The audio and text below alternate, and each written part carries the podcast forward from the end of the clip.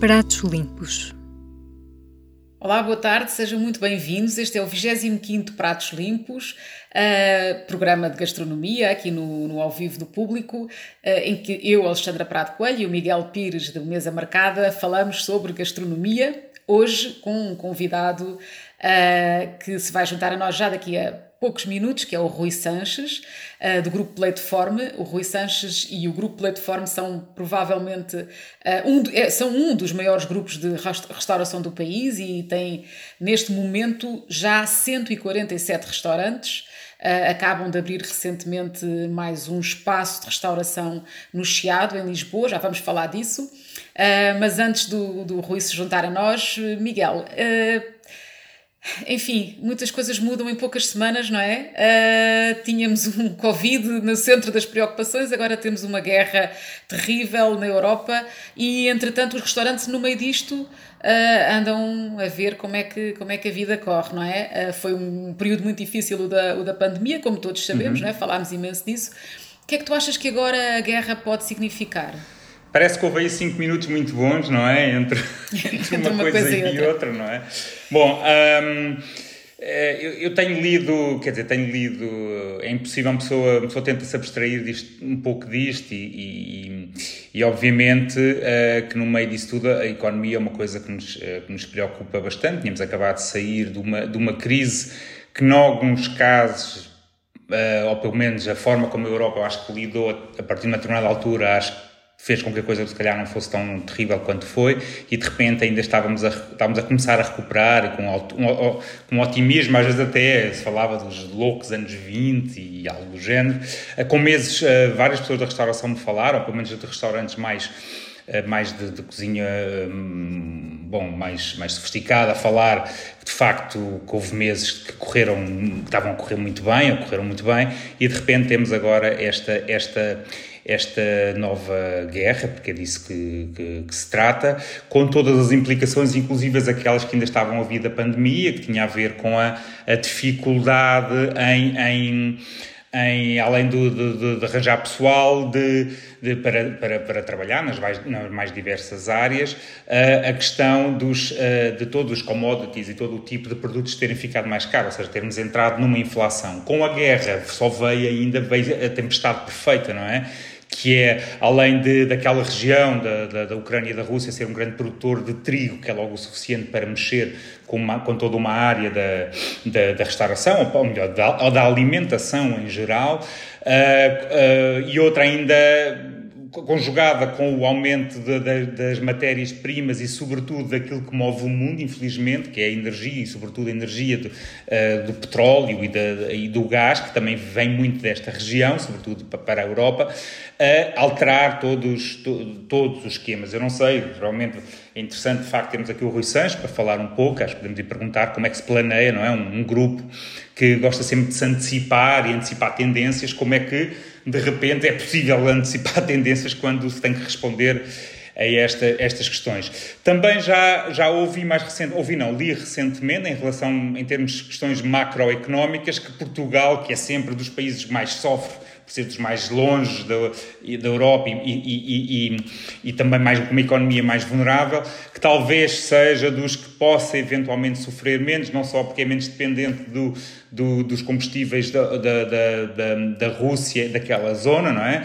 E também porque, como é um país que está muito em cima do turismo, tem, tem uma economia também como, em que o turismo tem uma percentagem eh, bastante, bastante importante, uh, e com a abertura uh, em relação à, ao, ao, Covid que, que há, que há, há espera, se não houver um, um, grande problema, lá está, dos bilhetes de aviões poderem aumentar estupidamente, Sim, se espera um bom ano de turismo, provavelmente não como foi tipo 2018 ou 2019, mas um bom ano de turismo e que isso seria bom para, toda, para a nossa hotelaria e para a restauração por, por eh, consequência disso também. Parece, por exemplo, no Algarve, os golfos, que é agora a época alta até o junho, que estão completamente cheios e, e, que com muitas pessoas a fugir, os ingleses a fugir da Turquia, a fugir da Turquia, quer dizer, a, a não querer ir para países mais próximos do conflito, pronto, não, não, não sei até que ponto o que é que, o que é que isto Não, vai que é, ser, enfim. O que é curioso nessa, nessa leitura, e eu espero que sim, que, que as coisas corram bem para, para, enfim, para os restaurantes, obviamente que, que é aqui o centro das nossas, das nossas conversas, uh, mas para o mundo em geral também, mas uh,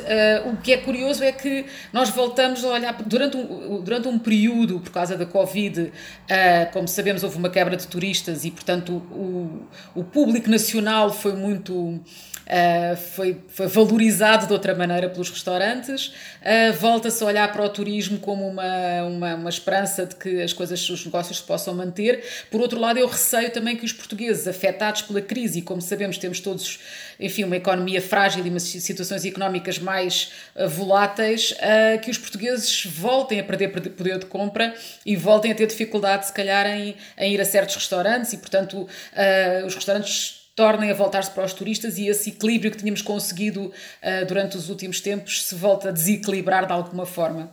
mas, mas esse, esse, equilíbrio momentâneo que houve foi, foi geral. Tu, eu lembro de perguntar, sei lá, o Andónia Duriz, do, do Mugaritz, que 70% ou 80% dos clientes eram estrangeiros. Às vezes há essa ideia que parece que é em Portugal que, são que os restaurantes de fine dining, são, a maior parte dos clientes são estrangeiros, mas é um pouco, é um pouco em todo lado, pelo menos... Uh, pelo menos na Europa. Uh, obviamente que há, há, uma, há uma tendência, a partir do momento que há mais turistas, também para equilibrar, mas há uma coisa, há um fenómeno que tem muito a ver também com isso, é que normalmente quando tu planeias uma viagem e queres muito ir a um restaurante, tu, tu marcas com dois meses de antecedência, mas se for no teu país, tu queres na véspera. E acho que muitas vezes os locais não têm tanta facilidade a ver em alguns restaurantes, não é só por uma questão financeira, que também obviamente deve ser, mas também por causa desta questão. E o que, aconteceu foi muitas vezes tu conseguis um restaurante com muito maior facilidade do que conseguirias há, há uns tempos. Que acho que agora provavelmente já deve estar outra vez difícil. Se calhar, ou, uh, se quiseres ir ao, ao, ao, Alma amanhã, só metendo uma boa cunha ao Rui Sanches e mesmo assim não se calhar nem há mesa para ele. Yeah. então vamos perguntar ao Rui.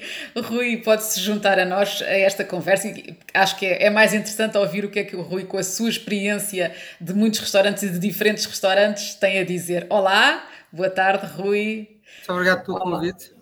É um prazer. uh, bom, eu vou apresentar rapidamente o Rui. Já disse há pouco, o Rui uh, é o fundador do grupo Platform, que antigamente se chamava Multifood, uh, um grupo que começou em 1998 com o Vitaminas. O Vitaminas nasceu como um espaço de comida saudável, nasceu nos centros comerciais uh, e cresceu muito. O grupo a partir daí começou a crescer.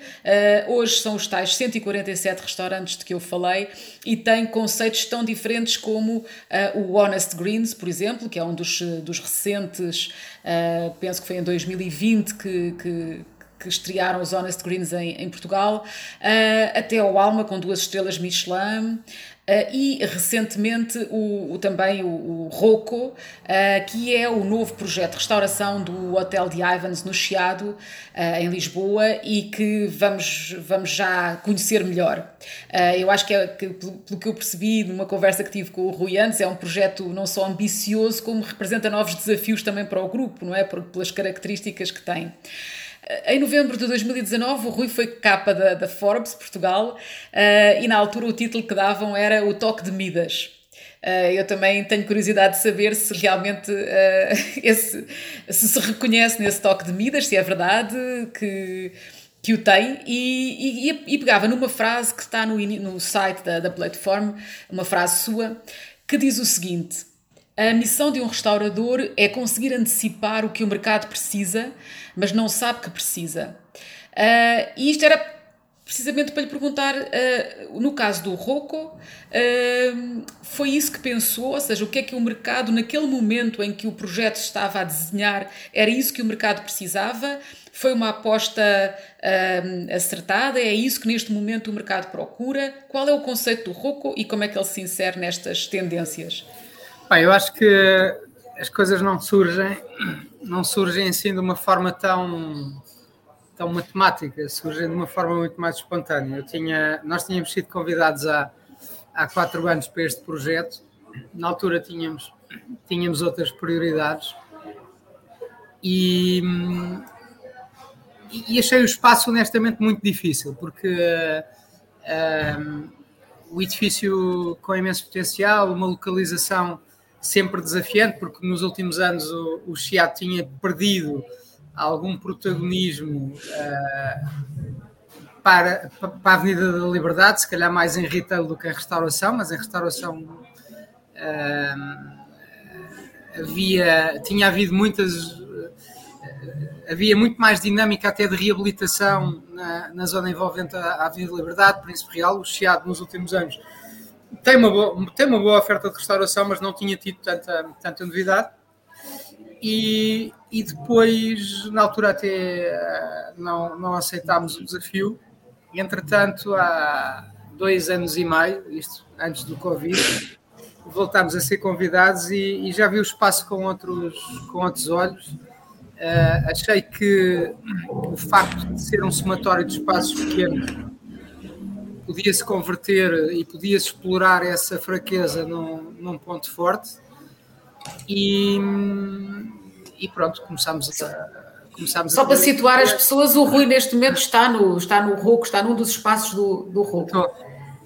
Daí o barulho que possam ouvir de fundo é, é o barulho do, aqui no, do restaurante. Estou aqui, estou aqui escondido no, no gastrobar aqui no, no, no, no crudo bar aqui num cantinho. E, isto para dizer que às vezes as coisas não são, às vezes não. A nossa história, pelo menos como, como grupo de trabalho e como empresa, tem sido. Uh, as coisas não são tão planeadas quanto isso, ou seja, acontecem, uh, acontecem e às vezes mudamos de caminho também a meio, a meio do projeto, ou seja, mudamos de direção a meio do projeto. Portanto, vi, vi depois há dois anos e meio o, o projeto com, com outros olhos um, era um somatório de pequenos passos, né? De, a parte da entrada, que fizemos o balcão, uma parte pequena que tinha uma escada onde fizemos o crudo, um, uma sala onde se descia, uh, onde fizemos uh, o restaurante italiano, um terraço. Um, é mas, é esta a sala, já agora podemos explicar. Mas não foi, não foi tão planeado quanto isso, foi. Uh, foi, foi o projeto foi acontecendo à medida que, que dissemos o sim, basicamente é isso. Mas eh, posso, pegando ainda nessa frase da, da, da, Alexandra, obviamente que ela vem de uma, quer dizer, de uma, de uma frase, de uma noção do marketing moderno, não é? De que antigamente eh, eh, as empresas criavam produtos para, para os clientes consumirem e que depois foram, no marketing moderno, foram à procura, foram criar necessidades aos clientes ou até necessidades que os clientes nem sabiam que, isso, que existiam, não é? Essa frase parece um bocadinho uh, declinada daí e que fica sempre bem num site. Mas, de facto, uh, independentemente de, de haver, de eu acreditar que há, e eu conheço, quer dizer, conhecemos já há algum tempo, para, para perceber como o Rui tem uh, essa obsessão sal, selvagem, desculpa, essa obsessão saudável, saudável, esperemos que seja mesmo saudável. É saudável por, por todos os detalhes quando está a planear ou abrir, ou na altura de abrir e mesmo durante a existência do restaurante. Uh, por isso, eu acredito num, num, num, período e numa empresa até já grande, e que tem outras pessoas também, não é? Que pensam, não é só executantes.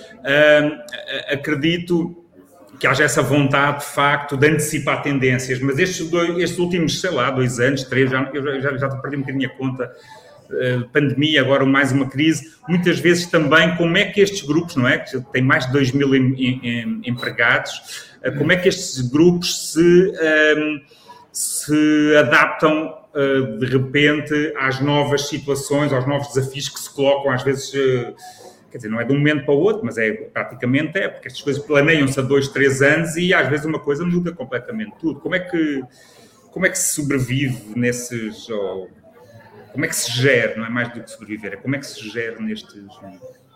É, é, é muito duro uh, e por muito planeamento que haja, muito honestamente, uh, é muito difícil, uh, é muito difícil fazer planos a, a, a, curto prazo, quanto mais a médio e longo prazo, porque durante o Covid tudo mudava de dia para dia, não é? O, o que o, o que o cliente podia fazer, uh, a legislação. Um, hoje havia procura, amanhã já não havia procura. Hoje era takeaway, amanhã o cliente já podia entrar de máscara, enfim.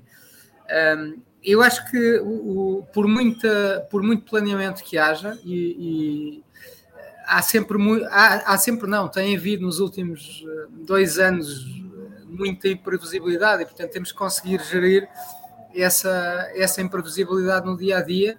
Eu pessoalmente tive, tive momentos de grande revolta, porque, porque a minha vida é, é empresa e, portanto, uh, nunca tive nunca tive uma perspectiva minimamente economicista de, uh, de precaver o meu futuro pessoal, porque o que eu, a minha vida é, é tudo o que eu faço no dia a dia e, e, e portanto, tudo o que tenho está tá, tá nos restaurantes e também tive, tive uma fase de alguma, de alguma revolta pessoal, de, eventualmente de não ter precavido até o meu futuro pessoal, e eu acho que isso aconteceu a praticamente todos os colegas da restauração, pelo menos os com quem eu falo, porque a nossa vida é, é, é a nossa empresa, não é? é são os restaurantes. E por muita, por muita tentativa, de, eu acho que no, nestes dois, dois anos e meio planeamento ninguém conseguiu fazer. Eu acho que houve tentativas de planeamento e basicamente houve, foi muita imprevisibilidade e muitas mudanças de planos uh, todos os dias e portanto agora estamos a sair eh, estamos a sair do, do Covid uh, que de repente uma só pessoa no mundo todo acabou com o Covid, não é? O senhor Putin acabou com o Covid de um dia para o outro. E, e pronto, já entramos noutra, noutro problema, que é um problema, é um problema humanitário, é um problema, é um problema, é um problema económico. Um, e, e, mais uma vez estamos, uh, estamos a tentar navegar ou a tentar criar alguma previsibilidade no mundo e num mercado completamente imprevisível. Nós, por exemplo, em fevereiro fizemos um fevereiro extraordinariamente bom um, comparativamente a 2019, porque 2020 e 2021, como vocês devem imaginar, um, não olhamos muito, porque foram anos em que tentamos não esquecer aquilo que aprendemos, uh, mas uh, perceber o que é que fizemos em termos de negócio em 2020 e 2021 não, não interessa muito, porque tivemos grandes quebras, enormes quebras. Um, esse mas fevereiro bom era os tais 5 minutos de intervalo que tivemos aqui e entre uma crise e outra, não é? E o novembro também, não é? O novembro do ano anterior, comparativamente a outros novembros. O novembro, confirmo, confirmo. Um novembro, um novembro já muito próximo de 19. Um dezembro que, entretanto, piorou porque, porque o número de casos de Covid começou a subir e uhum. houve mais normas e mais, e mais susto mediático também. Um, o janeiro também não foi bom, fevereiro foi ótimo e agora parece que o março, pelo menos esta primeira quinzena, já resfriou um bocadinho aquilo que era o entusiasmo do cliente, dos clientes eh, em, em, uh, em fevereiro. De todo modo, vejo que os clientes estão com muita vontade de viver, as pessoas estão com muita vontade de viver e eu não sei se, se em termos de finanças pessoais um, o facto de nós termos o nosso orçamento mais consumido por combustíveis e, e, e, por alguns produtos alimentares que seguramente subirão, eu não sei se isso vai ser um problema tão grande quanto isso. Acredito que tenhamos aqui uns meses de problema, mas uh, olhando, olhando para o ano, uh, para, este ano, na, a não ser que o conflito se alastra e, e, e, a guerra se torna uma coisa que hoje em dia uh, pode vir a ser, mas não é. Uh, mas eu acho que há um foco e há uma mudança de foco do cliente, ou seja, o cliente até pode ter menos orçamento, mas eu acho que prioriza mais ou, ou, está a priorizar mais esta experiência de ir a um restaurante, partilhar uh, bons momentos com a família e com os amigos. Uh, isto pode ser uma, uma visão um bocadinho poética é, é capaz de ser um, uma visão um bocado poética, mas eu vejo os portugueses também com um padrão de consumo diferente.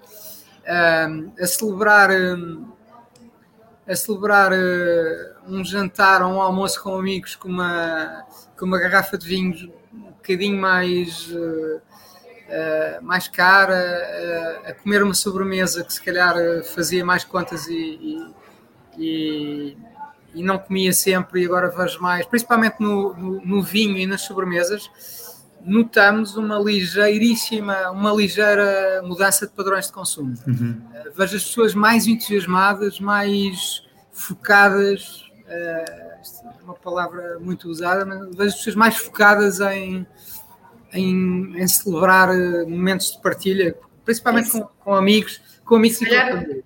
Se calhar tem muito a ver com tal a ideia de finalmente o Covid ah. estava a acabar e, portanto, as pessoas eh, achavam que mereciam uma, uma coisa. Agora, eu queria lhe perguntar, Rui, quando aposta num conceito como o Honest Greens, por exemplo, uh, e depois aposta aqui no Roco, num, numa coisa diferente, o que é que o leva a acreditar naquela altura? Pronto, voltando à tal frase, antecipar o que, o, que o mercado precisa. O Honest Greens pareceu-lhe uma evidência, as pessoas estavam a querer ir por, por esses conceitos mais uh, saudáveis e bem, já o vitaminas tinha sido, mas pronto, isto já estamos noutra, noutro momento, não é? Uh, da história da, da plataforma. Uh, e agora o Roco tem um certo lado, ou pelo menos da minha visita aí, pareceu-me, há uma, uma mistura entre o clássico uh, e depois uma oferta moderna, mas, mas com essa raiz clássica ou essa piscar de olhos a um, a um, a um certo classicismo. Uh, é isso ou estou a interpretar mal? Não, eu acho que houve, houve um amigo que um, que um dia me definiu aquilo que eu acho que realmente sou. Sou uma mistura de tio Patinhas com o professor Pardal, ou seja, eu, eu fico, não fico Uh, não fico indiferente uh, quando vejo uh, que uh, a necessidade uh, de haver a necessidade de termos mais restaurantes com oferta flexitariana uh, no mercado. se calhar já nem fomos os primeiros, não é? Porque se calhar já havia, havia alguma oferta a esse, nesse segmento. mas eu tenho a paixão da cozinha saudável também, porque no fundo há 22 anos foi foi por aí que tentei começar no, na restauração. Comecei na restauração. Portanto, o Honest Greens é uma, é, um, é uma necessidade, ou seja, é um, nós estávamos a trabalhar num projeto de cozinha flexitariana.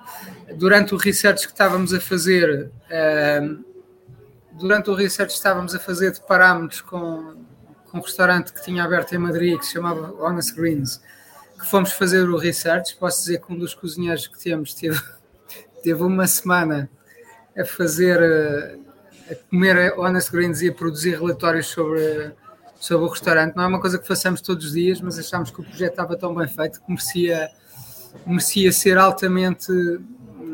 Toda a cozinha do Honest Greens merecia ser altamente detalhada. Uh, e a partir de certo momento achei que. Hum, achei que não devíamos perder tempo e que o caminho era, era fazer uma parceria com a marca que também estava no início e que nós podíamos uh, uh, aportar algum valor em termos de trabalho de equipa, que é o que está, que é o que está a acontecer. E portanto foi uma marca que não produzimos de raiz e que, que, que, que trouxemos, uh, com muito, fizemos muito poucas adaptações, e, mas que no dia a dia é um trabalho de equipa com os fundadores da marca que têm três histórias completamente giríssimas, porque é um, é um dinamarquês que vem da, de uma empresa de sistemas de informação. Todo, todos, todos, vivem, todos vivem em Espanha, mas é um dinamarquês que, que tinha uma empresa de sistemas de informação que, que vendeu. Uh, um chefe de cozinha que é, que é o francês e, e um americano uh, que, que é um dos é um dos três cérebros do projeto, mas eu acho que é o homem do, do, do marketing. Portanto, o Honest Greens é uma, era um projeto que nós estávamos a trabalhar porque achámos que era importante termos um restaurante nesse, nesse segmento. Vimos algo muito bem feito durante o research que estávamos a, que estávamos a fazer e acabámos por fazer uma parceria e, e de certa forma, importar uma, uma marca, trazendo e tendo o máximo de, de produto de produto português. Faz muito isso, procurar eh, exemplos noutros países de, de conceitos. Sempre, traba sempre que trabalhamos um, um, projeto novo, temos que sempre fazer um bom benchmark daquilo que, que existe, que está bem feito. Uh, primeiro, para, para perceber o que é que funciona e o que é que não funciona, e segundo, para tentarmos o mais possível também não, e, e sem, sem, querer ser um bocadinho desmancha prazeres, assim, eu, eu, obviamente analisando um pouco a, uh, o percurso, as, as, marcas do grupo e, e, em geral, os grupos, eu diria até um pouco como noutras áreas, como a, a moda e isso, quer dizer, temos uma Zara, de facto, tem, tem um lado, às vezes, inovador dentro daquela dimensão da, da, da produção, e não estou a compará-lo uh, completamente à Zara, em algumas coisas eu penso que há, mas muitas vezes são os pequenos, não é? Sejam mais vanguardistas ou não, que acabam por por ter essa primeira experiência e depois uns grandes ou os médios que olham para aquilo e agarram e profissionalizam do, de outra forma. Estavam a falar desse exemplo do Honest Greens, do flexitarianismo, já, já tinha havido uma ou outro restaurante mais pequeno nesse sentido. Os vegetarianos finalmente começaram a sair dos buracos do, do desculpem, do, das caves de, deprimentes em que estavam e, e tornaram-se, quer dizer, sexys e ao ponto que eu acho que quase podia ganhar uma estrela Michelin. E eu acho que eu acho que muitas vezes eu vejo pessoas como o Rui atentas a todos estes fenómenos lá de fora, se calhar primeiro, e mesmo cá às vezes, e, e depois vão dar um cunho pessoal. A 00 não era propriamente, não havia pizzarias em Lisboa. Aliás, há um fenómeno de pizzarias em Lisboa, acho que de uma qualidade que se poucas, conhecem poucas cidades, e eu conheço, por exemplo, muito bem São Paulo, né, que tem fama de ter as melhores pizzarias, não é? Mas um, eu às vezes vejo um pouco mais isso, mas, e, e, nesse sentido até me preocupa, por exemplo, até hoje de manhã estava a falar com o Alexandre nesse sentido, que era. Um, uh, eh, o, o, aquilo que, que, o turismo tornou, o, depois a, a, pandemia também veio corrigir um pouco, mas tornou uh, os espaços, o imobiliário, a parte do imobiliário, extrema, os valores subiram estupidamente, não só na habitação, mas também no, no, nos espaços comerciais.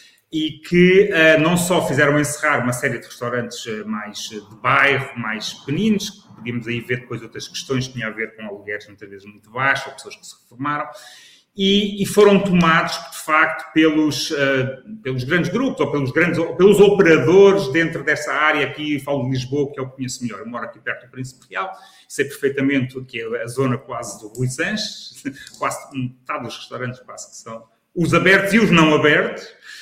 E, e, de facto, hoje em dia, mesmo nas ruas laterais, alguém que quer abrir um restaurante com um conceito um bocadinho diferente e isso, funcionam coisas tipo breakfast all day para turista, ou brunch, ou não sei quantos, depois a seguir vem um, mas a rua tem estado, cada vez as coisas estão a descer mais.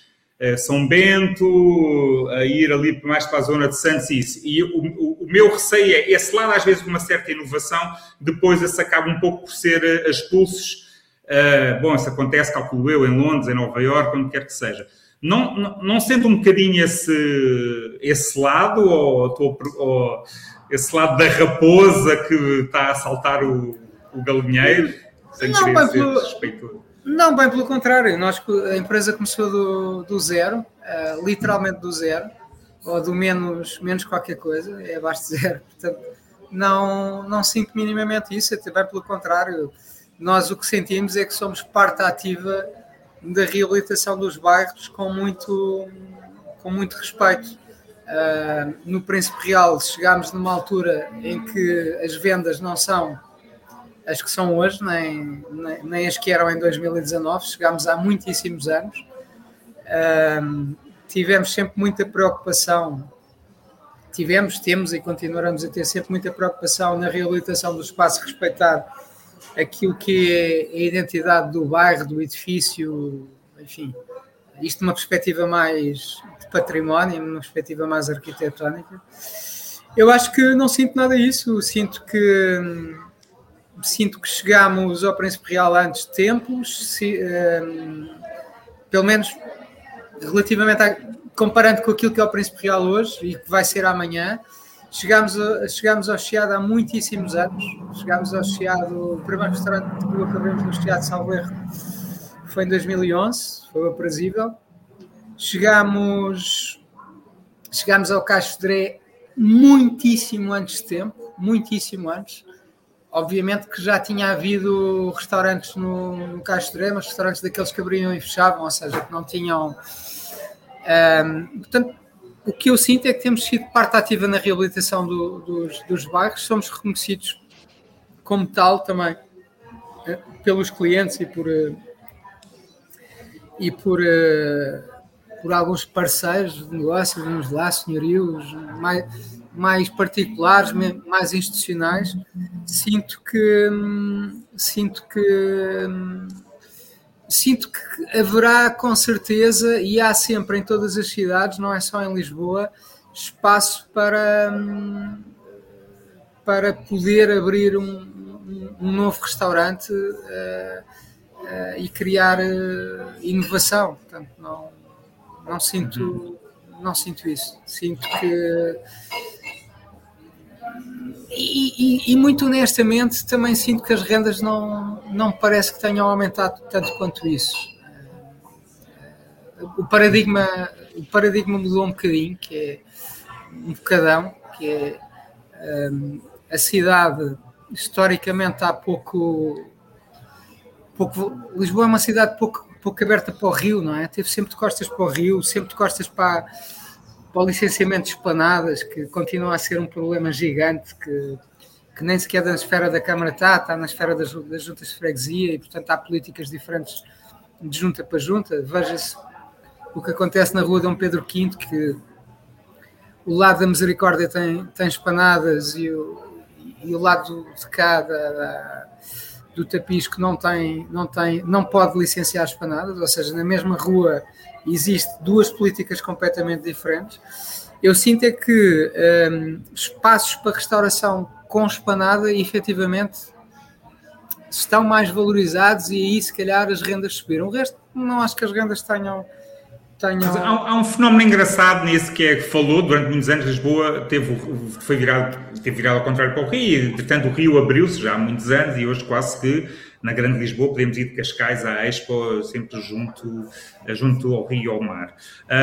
mas às vezes parece que o facto de irmos estar numa esplanada com uma vista dessa já, já devíamos ter, já nos devíamos uh, dar por sortudos por isso, porque a maior parte das vezes a oferta da restauração, com uma ou outra exceção, é muito ruim não tem essa percepção. Porquê que nunca. Uh, não tem muitos projetos nessa, nessas, nestas zonas, pois não, que eu me recordo. Qual, qual, qual? De... É, é, de, nessas, nessas zonas com grandes vistas, ou para o Rio, ou para, para o mar, porque há muitas, não é? Da, toda uh, da Expo até ao até Cascais há, muito, há, muito, há muitos restaurantes de, de rio ou de praia, ou seja, virados para essas zonas. Mas nunca foi uma aposta muito vossa, não é? Nesses, não, eu, eu, eu, o que sinto é que é difícil encontrar, uh, encontrar espaços reconvertíveis nessa, em algumas localizações, hum. desse tipo de localizações reconvertíveis para restaurantes, porque há sempre problemas. Ou, ou não é possível licenciar uh, uma cobertura, ou não é possível uh, funcionar depois das 11 da noite por causa do barulho, ou há muitas condicionantes. Se calhar não há, não há oferta suficiente, é um facto, e se calhar é uma hum. oportunidade, mas honestamente, nos últimos dois anos, pelo menos, não temos procurado assim tantas oportunidades quanto isso, portanto, não tem, não tem aparecido, mas concordo, eu acho que a oferta, a oferta podia melhorar. O facto de nós termos aberto a zona ribeirinha, desde, desde a Expo até Cascais, não significa que sejamos uma, volta, uma cidade voltada para o rio, continuamos a ser uma cidade de costas para o rio. Um, os nossos edifícios maioritariamente estão de costas para o rio. Um, as únicas vistas que, as vistas que temos maravilhosas nas cidades um, são naquela meia, meia dúzia de, de, miradores que conhecemos e que para a cidade tão bonita que temos não é não são tantos quanto isso.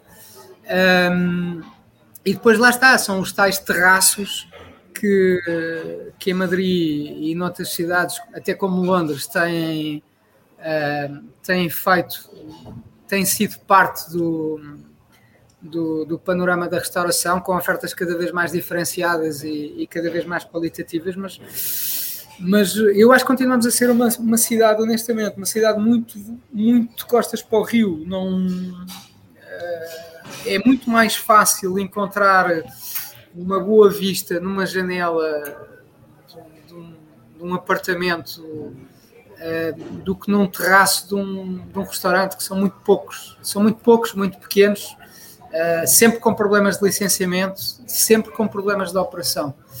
Um, e a Mas de repente nos últimos anos começaram, quer dizer, passámos quase de zero para repente acho que deve haver uns 20 lugares, não estou a dizer se são todos bons ou não, Sim. mas uh, não é?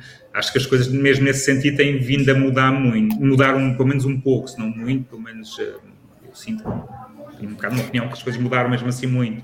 Eu tinha aqui uma pergunta também que era um, há espaços, nomeadamente alguns espaços emblemáticos que sabemos que são, que são, que são seus, ou, ou espaços, uns já foram, tiveram ocupados e depois, em virtude até calculo da, da pandemia, acabaram por fechar e depois não reabriram ainda, que era o caso, por exemplo, do, do antigo pesca, não é? ou seja, também há um pouco ilhas, não é? Tipo, eh, vai para um lugar e de repente, ou oportunidades que vão surgindo à volta e, vai, e vão aproveitando. Mas há, havia, há esse espaço do pesca, está há cerca de pelo menos mais de um ano fechado, e havia um ao lado que iria abrir outro projeto na altura também, que creio que era com, com o Diogo, que também me parece que eu passo lá que está quase pronto. Tudo isto tem a ver com a procura de melhores momentos ou tem a ver também com uma questão que já era problemática antes e que virou terrível que é a falta, a falta de mão de obra uh, que está a acontecer muito para que, que está a impedir a abertura desses restaurantes. Tem a ver com isso? Depois eu deixo o Tavares para Alexandre. Não tem. Obrigado. Não, tem a ver, eh, tem a ver mais com, com o momento, porque hum. uh, nos últimos dois anos não houve assim muita capacidade de investimento, ainda faltava. Uh, nós temos, por acaso, temos estes dois projetos em particular, estes dois projetos neste momento estão a ser trabalhados. Ah, é? uh, e pode saber, não. pode levantar o véu aí? Hum, um deles é de cozinha portuguesa, um deles é de cozinha portuguesa, o outro, o outro ainda não, não posso dizer. Mas uh, estes dois projetos em particular estão a ser trabalhados, não tinham que ser, tinham que ter, os espaços tinham que ter alguma adaptação e, e, os últimos dois anos não houve capacidade para o fazer e portanto agora sentimos que o mercado uh, ou sentimos há um mês atrás uh, não, mas sentimos que, que, o mercado talvez esteja a restabelecer as, as condições para voltar a trabalhar nesses, nesses projetos Entregaram então, alguns uh, espaços, por exemplo, deixa-me só souber, entregaram alguns espaços, por exemplo, o, o José Vilês concentrou a maior parte dos seus negócios de Lisboa dentro, com exceção do Cantinho e do Belcanto, dentro do bairro do Vilês e largou, se não me engano, quatro ou cinco espaços, ou mais talvez, que tinha. No vosso caso também uh, destes nomes mais sonantes, uh, calculo quando se fala do vitaminas é logo às centenas de restaurantes, não é? Mas uh, largou muitos espaços, apareceram Fechamos... novas oportunidades que agarrou. Conte-nos um pouco. Fechámos seis. Hum. De e... rua ou de, de, de, shopping? De rua, de rua, de rua, hum, de rua estão três fechados, não é?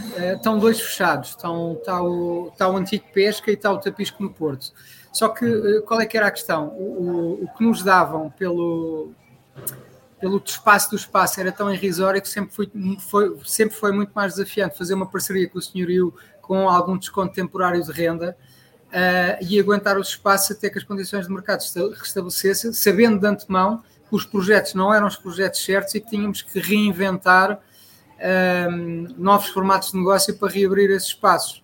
O que também é desafiante, não é? Porque eu acho que isso é, é super desafiante. Nós não temos Porque... medo de falhar, hum. não temos medo de falhar, temos falhado imenso em, em, em, muita, em alguns restaurantes. E o que é, e... o que, é que, o que, é que leva a, a um restaurante a falhar? Consegue perceber o que é eu que é? Eu ia perguntar especificamente no caso, porque é que o tapisco funciona bem em Lisboa e não funcionou no Porto, por exemplo? O tapisco em Lisboa, uh, o tapisco em Lisboa, o cliente eh, seja cliente local, seja, seja turista, turistas, não têm a expectativa de encontrar o Henrique Sapessoa no restaurante. Hum. O Tapisco no Porto, uh, muito cliente chegava uh, e uh, então, mas onde é que está o Henrique? Quando é que o Henrique vai? Porque, ou porque eram frequentadores do Alma, ou do Tapisco em Lisboa, hum. ou, ou, ou de outros projetos do, do Henrique e, tinha, e sempre sentimos que era um restaurante que para realmente descolar a sério tinha que ter eh, muito a presença física um, ehm, do Henrique, porque o construir um, ehm, o construir um restaurante constrói -se sempre da mesma forma, não é? Porque turista segue local, local nunca segue turista. Hum. Um, ehm, local nunca segue turista e, e, turista segue sempre local. Portanto, nós sentimos que para o restaurante realmente entrar numa espiral de, de evolução positiva uh, ia precisar sempre muito do Henrique, um trabalho muito continuado durante muito tempo, coisa que uhum. pronto, pela própria agenda do Henrique não, não era possível acontecer. E eu acho, eu acho que a diferença. Depois falhámos também, no Tapisco Porto também falhámos Não a nível qualitativo, acho que os estándares estavam muito. Estavam, estávamos a fazer o trabalho um, que estamos a fazer em Lisboa. Aliás, o, o, Ricardo, que é quem estava no Porto neste momento, até o Henrique puxou para. saiu do Alma para, para o Tapisco Porto. Um, voltou, quando o Tapisco Porto encerrou, voltou para o Alma e agora foi para Amsterdão para o projeto do Henrique. Portanto, em termos, em termos de qualidade, tínhamos, fazíamos o trabalho, em termos gastronómicos, fazíamos em Lisboa. Em termos de serviço, também achamos que sim. Um, se calhar o ambiente do restaurante não foi tão bem conseguido como o ambiente de Lisboa, porque Lisboa vive mais do balcão. O Porto tinha um balcão mais à entrada, mais, mas mais pequeno, mais tímido, ou seja, não. E a sala depois era o era a segunda escolha e se calhar não, não, não acertámos tão bem naquilo que era o ambiente do restaurante.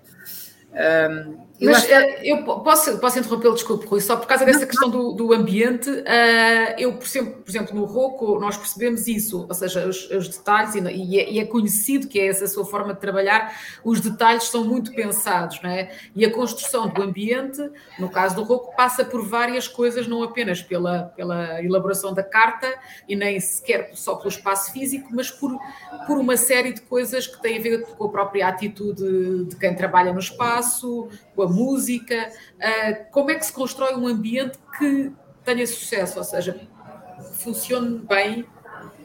Eu acho que há, há quatro grandes capítulos no, no livro do sucesso, que é a qualidade, uh, ou seja, gastronomicamente uh, fazermos aquilo que deve ser feito no segmento onde estamos a, a operar, o serviço ser adaptado também àquilo que é a proposta gastronómica, o ambiente ser adaptado à, à, proposta gastronómica, sendo que o ambiente é um somatório de mil coisas diferentes, uh, e depois o valor, porque o valor, no fundo, é o somatório da, das outras três, em que qualidade mais serviço mais ambiente é igual, uh, é igual a 5 ou a 6 em vez de ser igual a 3, não é?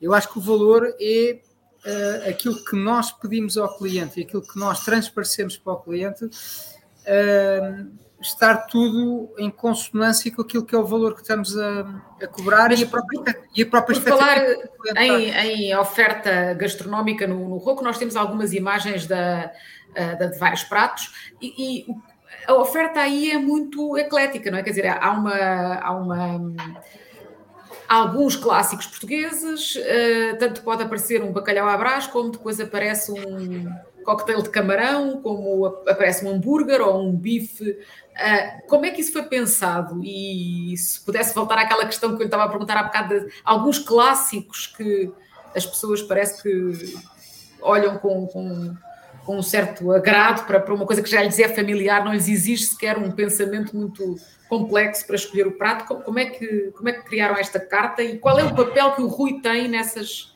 nessas escolhas? Não, o meu papel é total. Estou, estou desde o primeiro briefing de, de elaboração do menu até à trigésima prova, porque normalmente as provas têm rounds e rounds sucessivos. Um, o, Aqui a proposta gastronómica foi desenhada em função daquilo que era o espaço, que nós tínhamos três espaços completamente diferentes, totalmente compartimentados. Achámos que hum, achámos que era interessante em qualquer um dos espaços ir buscar sempre uma uh, trabalhar sempre uma vertente de, de, cozinha clássica. No primeiro espaço, que é o espaço do balcão, que denominamos gastrobar, temos uh, pratos clássicos de cozinha portuguesa, hum, desde o pica-pau, bacalhau à brás, bife a amarrar, e depois também temos alguns pratos de cozinha internacional, porque estamos integrados, estamos ao lado do lobby do hotel e portanto tínhamos de ter uma oferta all day e achámos que era importante era importante também, também ter uma salada César, um hambúrguer, enfim, tudo isso. O, o, o crudo, uh, basicamente trabalhamos trabalhamos produto português, marisco português, e também não quisemos fazer nada uh, com muita autoralidade ou com zero autoralidade. Vamos fazer desde a servir ostras do sado, a, a fazer um casco de sapateira, a, enfim, a, ao mesmo tempo não fechando só naquilo que é, um, que é a cozinha mais portuguesa, mas fazemos um coquetel de camarão, fazemos um royal de marisco, mais de cozinha internacional.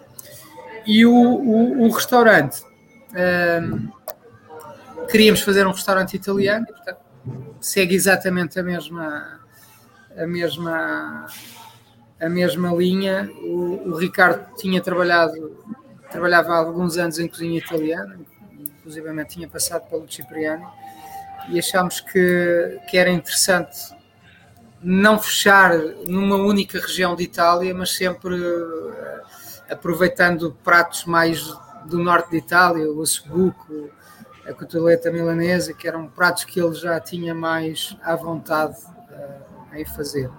Ou seja, toda esta oferta eh, parece-me, do meu ponto de vista, é uma, é uma, é uma proposta segura, ou seja, é uma oferta uh, que não vai nem pela cozinha de autor, nem por pratos mais fora da caixa, arriscados, etc., que as pessoas possam uh, ter alguma hesitação, mas é, é, é, muito segura a esse nível, não é? São coisas que as pessoas, não só a cozinha internacional, como coisas que as pessoas. Eu não, eu não, eu não sei se é tão segura quanto isso, porque não me devem imaginar, na minha vida já ouvi muita. muita. Uh, muita. Eu, eu, acho que os pratos de cozinha tradicional, alguns deles foram de tal forma adulterados que nem sempre o cliente tem. Uh, bem, para já, eu acho que a cozinha portuguesa tem esta maravilha de ser muito também uma das poucas cozinhas de família do mundo, não é? Portanto, uh, a nossa, não há um, felizmente, não há um cozido à portuguesa correto, nem há, um, nem há, um, nem há uma feijoada correta. Há, há a feijoada uh, à transmontana, a feijoada da nossa família, mas não há a feijoada correta, não é a cozido à portuguesa uhum. correta. Mas eu acho, eu acho que é desafiante fazer cozinha, cozinha mais tradicional ou cozinha mais clássica, porque alguns dos pratos uh, de cozinha tradicional ou de cozinha clássica internacional estão de tal forma adulterados um, ehm, que por vezes uh, o cliente não tem a percepção de que realmente aquilo que é o bem feito e aquilo que é o mal feito. Uhum. Uh, se é que isso interessa muito, sinceramente, porque o que interessa, um, eh, o que interessa é nós termos a consciência de que o fazemos o mais bem feito que conseguimos. Um, porque se calhar em, em cada 100 clientes há um desagradado que fala, mas os outros 99 que não falaram estão, estão agradados. Mas um, mas isso é sempre assim, não é? Nas, na, nas Amazonas e isso às vezes dá-se dá mais valor a uma, a, uma, a uma negativa, uma crítica negativa do que a 100. A 100 eh, o que é bom é trabalharmos com o coração e entregarmos ao máximo e dizer: olha, estamos a fazer o melhor que sabemos, o melhor que conseguimos. Claro. Uh, em termos de ingredientes que compramos, a técnica que utilizamos, o cuidado que temos no empratamento, enfim, eh, é muito importante fazer, ou é o mais importante é fazer aquilo que melhor sabemos fazer e, e que isso chegue ao prato do cliente e que o cliente sinta que, que assim foi. Mas respondendo à, respondendo à pergunta, isso, isso é, é, é fantástico essa pergunta, porque eh, o fazer cozinha clássica sim é um grande desafio, porque um, eh, nós temos esta cultura de, de cozinha de família, que é uma coisa única. Eu acho que isto é Portugal, Espanha e Itália que eu conheça. Um, não sei, se calhar alguns países da América do Sul, não, não sei. Cozinha de família é uma coisa única e, portanto, não há, felizmente, o cozido à portuguesa correto. Uh, nós temos, tanto nas equipas de cozinha, mas até nas, nas equipas de operações, temos uma grande misturada, não é? Porque temos pessoas de algarvios, alentejanos, uh, transmontanos, tudo misturado e é engraçado quando estamos a fazer um. Ainda, ainda a semana passada estávamos a fazer escabés, né? estamos a fazer umas sardinhas de escabés, um, e, a noção, a noção do, do Vitor, que é, que é do Porto, relativamente à, à Malta do Sul, de Lisboa, e não tínhamos nenhum algarvio, não, mas, mas espantava maioritariamente pessoas de Lisboa. A nossa noção do, das sardinhas, do, dos carapaus, não é sardinhas, dos carapaus de cabeça era completamente diferente, dos, um, ehm, era completamente diferente daquilo que devia ser. E portanto, hum. aí os livros não resolvem nada, porque vamos, a, vamos ao, aos compêndios e às cozinhas tradicionais portuguesas e, e temos uma versão, mas não temos outra. Portanto, o cliente uh, o cliente tem muitas vezes a ideia, quando se trabalha com cozinha tradicional, tem, tem muitas vezes a ideia daquilo que comeu ou nos, nos restaurantes em que costuma ir ou em casa com a família. E, e pronto, esta diversidade é super desafiante. E portanto, aí o mais importante é, é fazermos as, é, o melhor que conseguimos. Uh, portanto, Rui, eh, aproximamos aqui do, do, do, final. Vou-lhe tentar fazer duas perguntas muito, muito sucintas de seguida, que eu acho que há uma certa interligação entre elas. Que uh, o grupo do Rui já, já existia antes da associação ao, ao Henrique Sá Pessoa, mas uh, eu creio que essa associação, se não foi perfeita, foi muito próxima disso e muito benéfica para ambas as partes. de alguma forma, marcou uma, uma calculo eu, uma entrada uh, do grupo na altura Multifood num outro tipo de, de, de restauração. Eu lembro uma vez me dizer, ele estava a sugerir qualquer coisa de um projeto, um chefe, e de me ter dito que basicamente a esse nível só, faria, só faziam com, estavam a fazer só com iam fazer só com, com, com o Henrique Sá. Depois acabou por entrar o, o Diogo Noronha num projeto do, do, do Pesca, eh, bom, por alguma razão não creio que não foi um projeto completamente conseguido.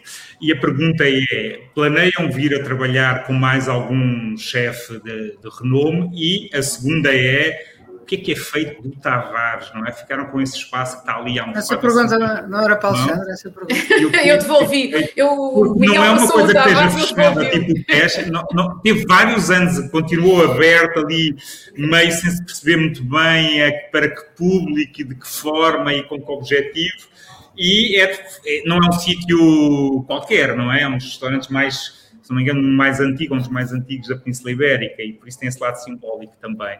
Falo e é um espaço desse... lindíssimo, não é? Tem... O... A primeira pergunta, a, a pergunta do Henrique, sim, o antes e depois de trabalhar com o Henrique, eu próprio como profissional sou uma pessoa muito diferente. O Henrique é um é, um, é uma pessoa fantástica, é um profissional fantástico e, e, e nós não, à altura não tínhamos a, a, uma perspectiva tão gastronómica do, do negócio uh, e, e, realmente a empresa até ao primeiro projeto com o Henrique e a partir daí um, mudou-se muito e a, a minha própria forma de pensar também também, também mudou muito.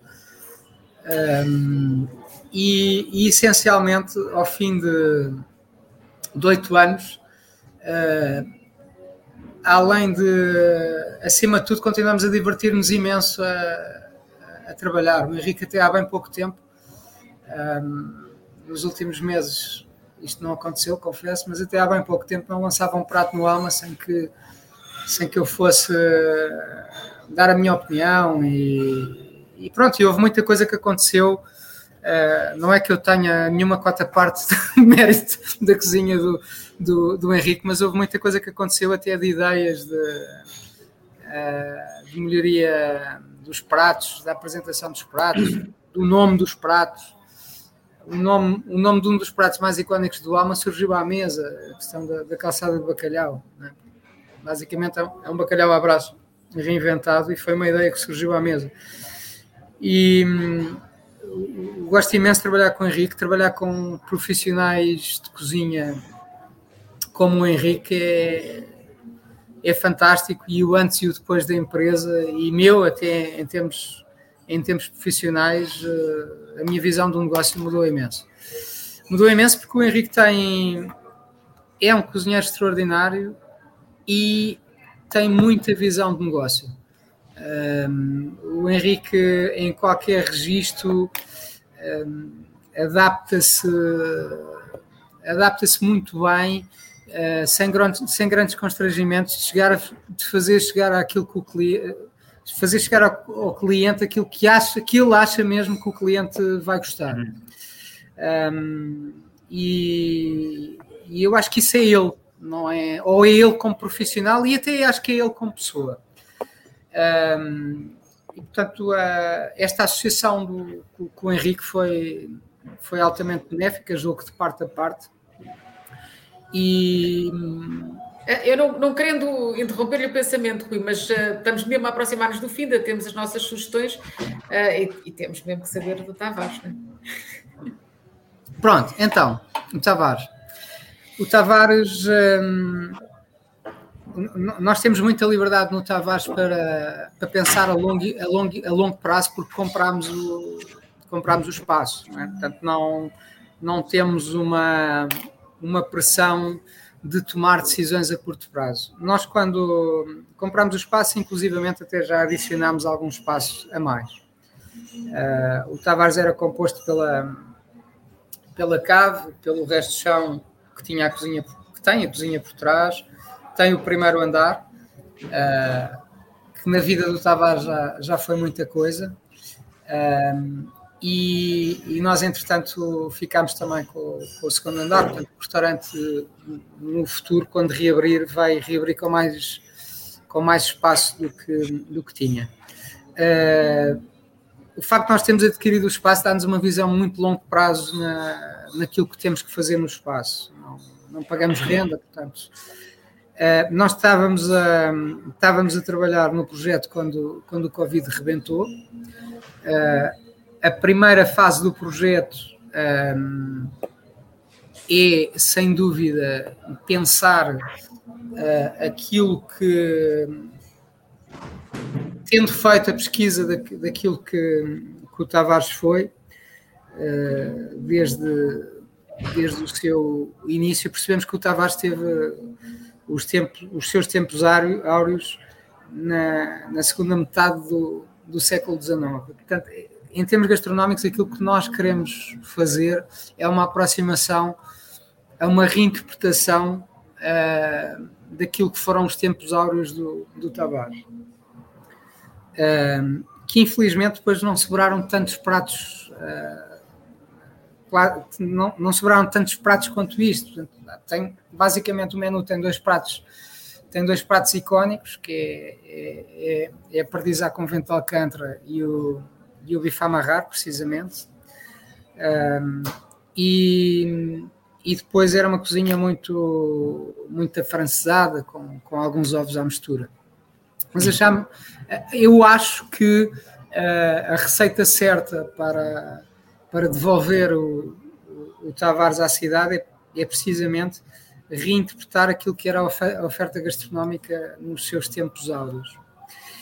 E depois tem o outro grande desafio, que é o Tavares é um, é um restaurante que mete medo, ou seja, nós quando estamos sentados naquela sala, também nos últimos anos sempre teve vazio, portanto sempre foi um cemitério de, de todos os profissionais que trabalhavam no, no projeto, um, mas estando o espaço classificado, uh, há, que, há que fazer uma reabilitação do existente, respeitando obviamente, uh, de outra forma também não poderia ser, porque o IPAR não, felizmente não deixaria, um, devolver o espaço à sociedade, reinterpretando aquilo que uh, é o, o que lá está, uh, principalmente na sala principal, que é, é, a grande peça do, do Tavares, porque, por exemplo, o primeiro andar já foi muita coisa, desde, desde quartos Uh, que eventualmente, eventualmente não teriam alguma animação a seguir ao almoço, uh, ou Tavares pobre, é uma pastelaria, portanto aquilo já foi muita, foi muita coisa na história do. Teve muitas utilizações. tem um pé direito baixo até, não é? Tem um pé direito baixo, tem uma varanda fantástica, mas tem pouco espaço de luz, de iluminação natural. Um, eu acho que o segundo o, pensado aquilo que, que achamos que deve ser o, o projeto em termos gastronómicos, o grande, grande, grande desafio é conseguir, um, uh, eh, respeitando a identidade do Tavares, um, conseguir reabilitar o espaço e devolver o espaço à cidade de uma forma contemporânea, porque uh, uh, o, o, o, chegar ao Tavares, trocar as mesas, as cadeiras, mudar o esquema de iluminação, e trocar o pavimento não é suficiente, porque, porque o espaço continua uh, a ser de tal forma pesado uh, que eu acho que acaba por ser um, um ónus para, para o trabalho que se fizer no, restaurante, porque o espaço vai ter sempre um ar muito opulento, muito pesado, muito uh, até de certa forma uh, mete medo, não é? Mas vê nessa, nessa cozinha, dessa, nessa reinterpretação, uma cozinha de autor. Sim, não fundamentalista. Que, que, que, ou seja, vai estar associado a algum nome? Ou é. O... Uh, de, de, sim, sim, mas uh, eu, acho. Estou a dizer isto há pouco foi um bocadinho injusto, porque tem o Luís Gaspar também, obviamente. O Luís Gaspar já no vosso âmbito foi chefe, o chefe, uh, chefe cozinheiro do ano, uh, mas obviamente que tem um perfil muito mais low profile e, e, e, pronto, e também nesse, nesse sentido que eu também estava a perguntar se pensam Luís... em trabalhar com mais alguém e se esse mais alguém pode ser num é, projeto o Luís é um ótimo. O, Luís é um, extra, é um, um cozinheiro extraordinário, portanto, pode ser uma das, das possibilidades. Eu, quando, dizia, quando digo cozinha de autor não fundamentalista, eu acho que a cozinha de autor mede-se em muitos gradientes, se é que esta palavra pode ser usada, ou seja, há desde o do 99% clássica, 1% de, de autoralidade, ou, ou exatamente o contrário, 1% de clássico, 1% de ideia original e, e, e 99% de autoralidade. Eu não acho que eu não acho que o, que o, que o Tavares deva seguir um caminho que nunca foi. Eu acho que deve seguir um caminho, aliás, acho que isso até, de certa forma, um, passa, modéstia à parte, até acho que é serviço público, ou seja, devolver, devolver o restaurante à cidade naquilo, não perdendo a identidade. Ou seja, faz-me imensa confusão. Algumas linhas de, de cozinha muito uh, com demasiada autoralidade, com ideias vincadas do norte da Europa. Em, alguma, em alguns restaurantes que, que nós entramos um, e achamos que depois não bate a bota com a perdigota, ou seja, ou estamos na sala errada ou, ou a carta é que é errada. Eu, eu acho que a sala do Tavares não dá para mudar, um, porque o, o, o espaço está classificado e, portanto, pode ser reabilitado num sentido de reinterpretação e de modernização da, do espaço. É. Nós, temos, nós estamos mesmo a chegar ao fim. Eu acho que a gente tem que. Uh, vamos fazer um compromisso aqui. Uh, falamos mais dois minutos sobre o Tavares e abdicamos das nossas sugestões hoje. Pode ser? Pode ser, mas então, a sugestão era, era gira. Ah, mas podemos ir à sugestão. Podemos ir à sugestão. Ah, é? Pronto, então vamos lá. Uh, hoje há, amanhã não sabemos.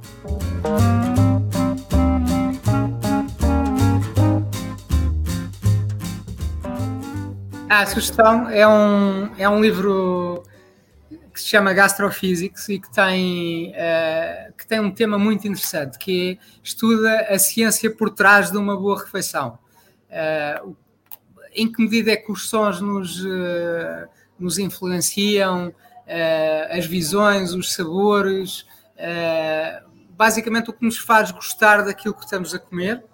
Uh, e, e, depois responde a perguntas desafiantes, que é porque é que consumimos mais 35% de, de alimentos quando, quando, quando estamos acompanhados, uh, porque é que pessoas que gostam de café, de café forte gostam de mais iluminação no espaço, uh, e pronto, sendo muito sucinto, eu acho que este autor é um psicólogo americano que já tem, chama-se professor Charles Spence, um, e já tem outros trabalhos na, em áreas de gastronomia. Aliás, a Alexandra tinha-me dito que, que, inclusivamente, já foi um dos convidados para uma.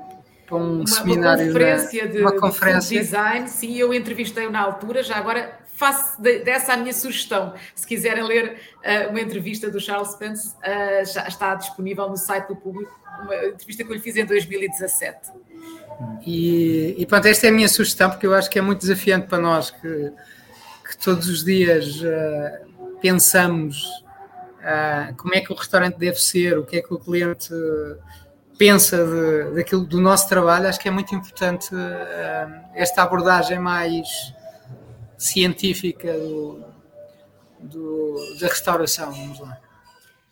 Uh, obrigada, Rui. Miguel, consegues no minuto terminar? Posso, consigo, consigo, consigo. É, é, a minha sugestão, quer dizer, não, não gosto muito de sugerir livros que ainda não li, mas é mais o registro que outra coisa. A Faden, que é, é provavelmente a editora mais notável, ou pelo menos que tem, tem, tem, tem, tem editado alguns dos melhores chefes do mundo e edições sempre muito cuidadas e muito interessantes. Finalmente vamos ter um livro de cozinha portuguesa, ou de, chamado Portugal Cookbook, na, numa, na, numa eh, coleção eh, da Faden, e é do Leandro Carreira. Eh, eu dei assim pelo livro no site da Faden, assim meio, meio de repente, e a, a Também fazia uma, uma recensão ao livro esta, esta, esta semana. Eu acho que ele já, ele já pode ser encomendado, acho que não está ainda uh, completamente disponível. É interessante que o Leandro tem, trabalhamos antes com o Nuno Mendes, uh, tem um restaurante, já teve um restaurante próprio, agora tem outra vez o da Si em Londres, e tem esta, teve esta ligação ao Nuno e, e é aqui da zona de Leiria, ele, e,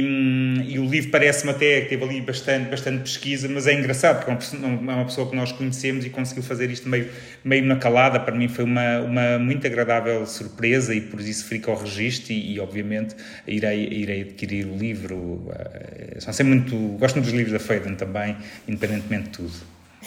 Uh, pronto, muito obrigada a todos que nos uh, ouviram. Uh, temos pena de não termos continuado mais tempo a conversar com o Rui, mas outras oportunidades surgirão. Quando houver mais novidades, cá estamos para, para as conhecer. Obrigada, Rui, e obrigada a todos.